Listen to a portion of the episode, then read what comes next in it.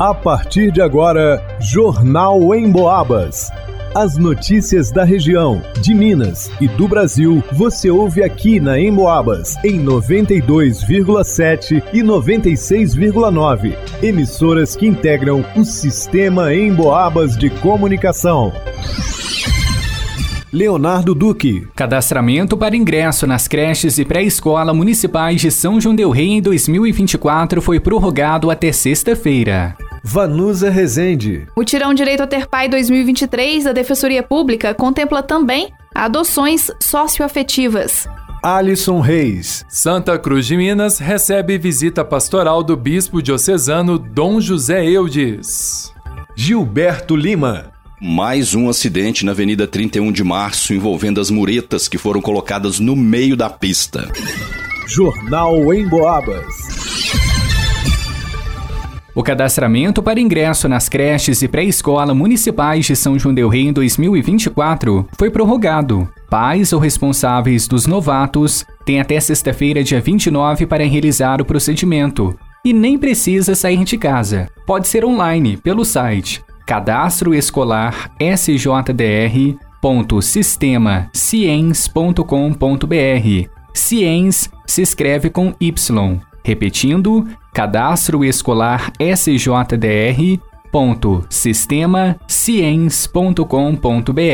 Quem não tiver acesso à internet ou tiver dificuldades para preencher o formulário, pode comparecer em uma das creches ou escola para pedir ajuda. As creches vão atender crianças de 0 a 3 anos e a pré-escola, abraços infantis 1 e 2. O resultado e a classificação para as vagas nas creches vão ser divulgados na segunda quinzena de outubro, tanto nas redes sociais da Secretaria de Educação quanto na sede. Vale lembrar que cadastramento é diferente de matrícula. O cadastramento é para novatos. Quem já está matriculado em alguma instituição neste ano não precisa fazer o procedimento. Basta aguardar o período de renovação de matrículas. Alunos que estão no último período da creche ou pré-escola e vão para outra escola no ano que vem também estão liberados do cadastramento. Esses estudantes vão ser relocados automaticamente pela Secretaria de Educação, seguindo o zoneamento.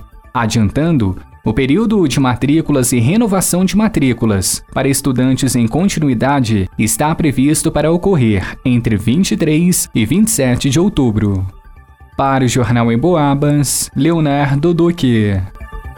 Já estão abertas e vão até dia 6 de outubro as inscrições para o Mutirão Direito a Ter Pai 2023. A iniciativa extrajudicial é realizada anualmente pela Defensoria Pública de Minas Gerais, com o objetivo de garantir o direito à paternidade e fomentar a estruturação da família. O mutirão será realizado presencialmente no dia 20 de outubro, em todas as unidades participantes, incluindo a de São João del Rei. Além dos tradicionais exames de DNA e reconhecimento espontâneo de paternidade e maternidade, também será possível fazer reconhecimento socioafetivo, que é o reconhecimento jurídico da maternidade ou paternidade com base no afeto, sem que haja vínculo biológico entre as pessoas. O reconhecimento do parentesco socioafetivo produz os mesmos efeitos pessoais e patrimoniais do parentesco biológico, tanto para os pais quanto para filhas e filhos. Moacir Costa Rabelo, coordenador da Defensoria Pública de São João del Rei, explica sobre as adoções socioafetivas. Ainda de acordo com o coordenador, nos casos de adoções socioafetivas, serão analisadas as situações dos envolvidos. Os interessados em participar do mutirão Direito a Ter Pai deverão encaminhar a documentação necessária diretamente para a unidade da Defensoria Pública de São João del Rei. É preciso apresentar certidão de nascimento daquele que pretende ser reconhecido, sem o nome do pai ou da mãe, comprovante de endereço, documento pessoal do representante legal e nome, número de telefone ou endereço do suposto pai. A Defensoria Pública de São João del Rei fica à rua Felipe Marquete, número 206A, na Vila Marquete. O atendimento acontece de segunda a sexta-feira, de 8 às 17 horas. Telefone para contato é o 3372 4397. Repetindo, 3372 4397. Para o Jornal em Boabas, vá nos Resente.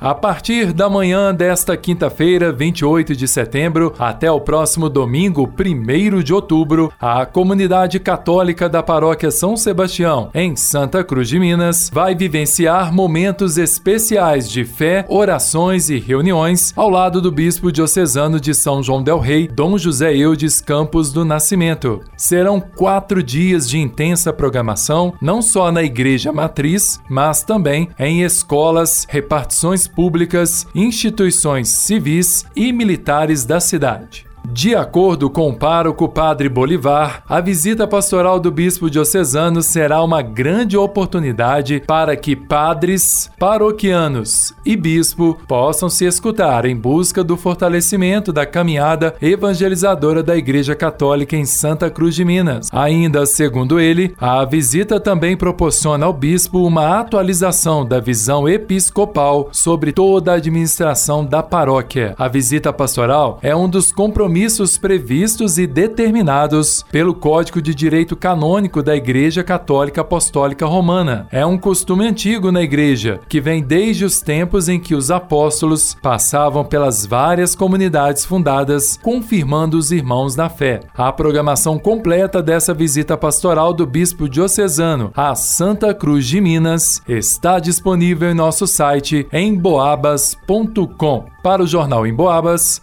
Alisson Reis.